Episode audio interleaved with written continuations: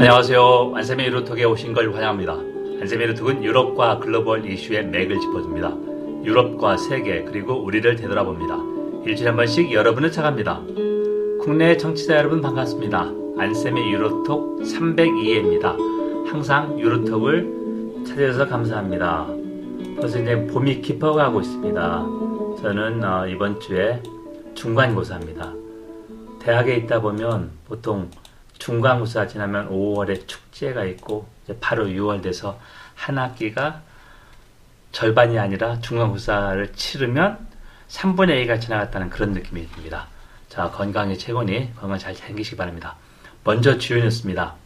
프랑스 연금 개혁이 헌법위원회에서 승인됐습니다. 그래서 마크롱 대통령이 어, 공표했다 이 법을 2030년부터 현재의 62살 정년이 64살로 늘어난다.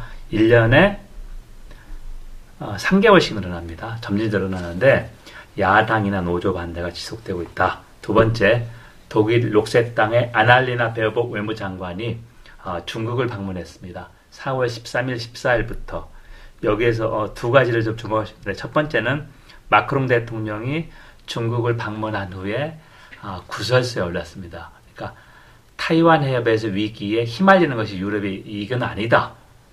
뭐 정당한 말입니다. 왜 어, 중국의 타이완 이런 거를 어, 강압적으로 하지 평화적으로 해결하라. 즉이 정상적인 말인데 어, 그 다음 말 우리는 미국의 추종자가 아니다. 어, 프랑스 득을주의를 어, 하는 대통령한테 즉이 당연한 말인데 이런 쪽에 대해서 언론 비판이 많았는데요. 베어복 더글레머 장관은 아, 마크롱 대통령의 그런 발언이 아, 유럽의 대중국 정책이다 이렇게 옹호하는 발언하고 또 하나는 하지만 다른 점은 아, 대만 해협, 타이완 해협에서 군사적 긴장 고조는 아, 세계의 호러 스토리다 그런 얘기를 했습니다. 또 하나 한다면 독일이 마지막 남은 원자력 발전소 3기가 4월 15일 토요일에 아, 가동을 중단했습니다. 원래는 2022년 12월 말에 하기로 했는데 우크라이나 전쟁 때문에 아, 조금 가동을 연장했습니다. 그래서 독일은 아, 지금 음, 연립 정부에 어, 녹색당에 들어가 있다면 이걸 강력하게 추진했고 시행했다. 프랑스는 유럽에서 원자력 강국인데 쉬운 6개 원전이 있고 우리나라 20개가 넘는다.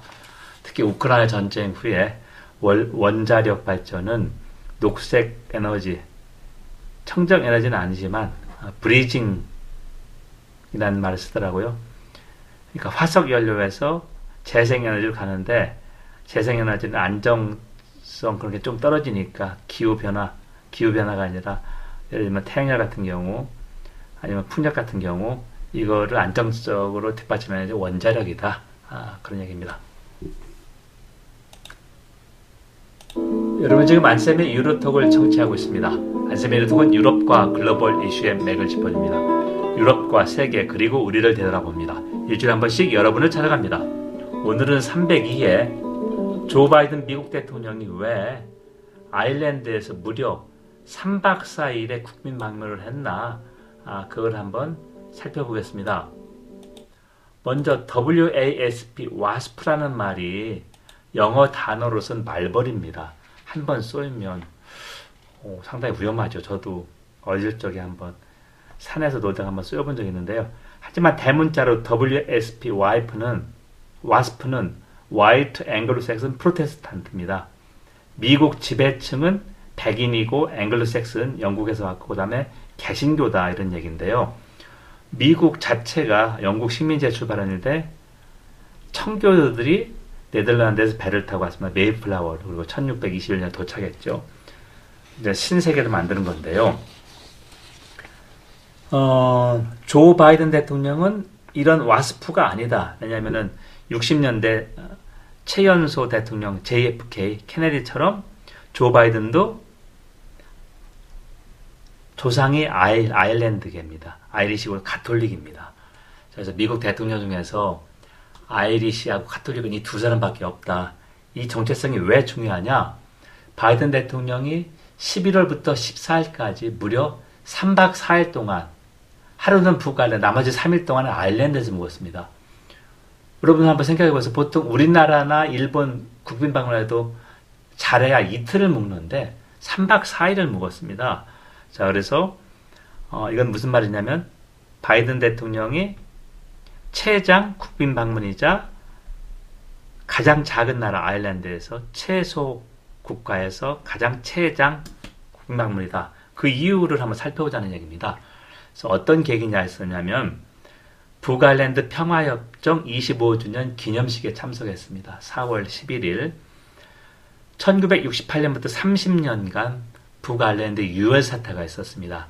간단하게 얘기하면 신페인이라고 하는 우리 땅이라고 하는 그러니까 아일랜드 우리 땅인데 북아일랜드는 2차 대전 후에도 계속해서 영국 땅으로 남았으니까요.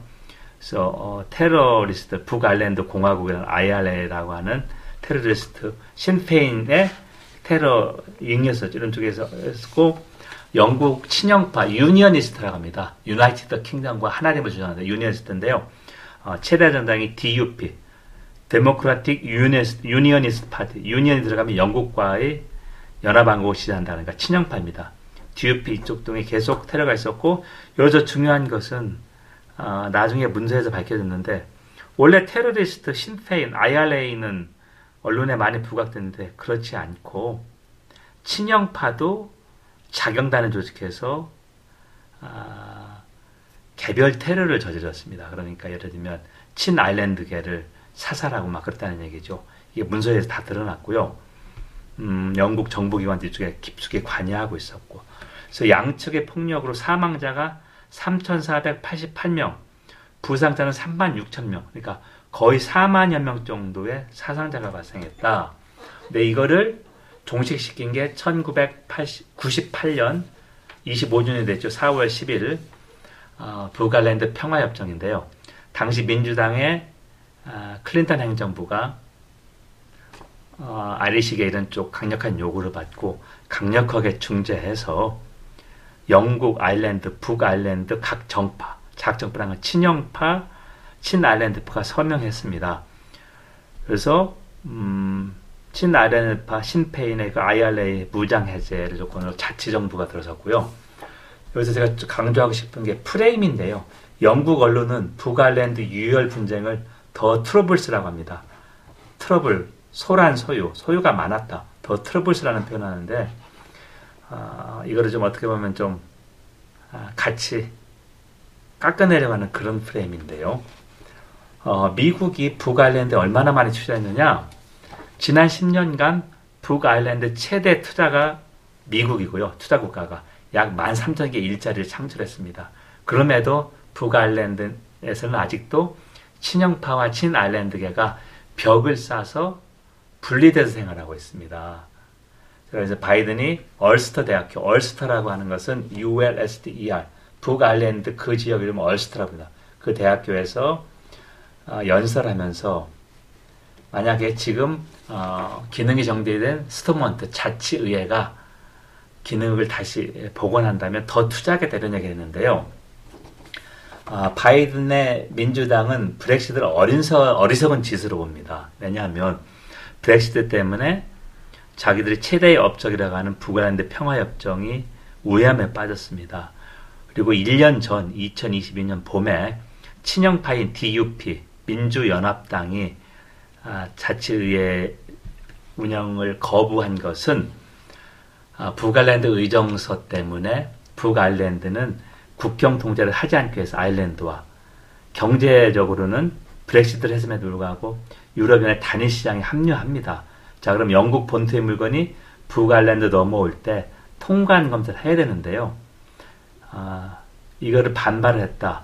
그래서 어, 리시 수낵 총리가 총리에 취임한 후 노력해서 3월 달에 윈저 프레임워크라고 해서 북아일랜드 의정서를 개정해서 통관을 최소화했습니다. 그럼에도 DUP는 반대하고 있다. 그래서 이게 이제 뭐가 문제냐면 북아일랜드에서 지금 최대 정파는 신페인입니다. 우리의 땅. 북아일랜드는 우리의 땅 아일랜드다. 그 정당이 이제 최대 정당이 됐는데 친형파인 DUP 민주연합당이 제2정당이 됩니다.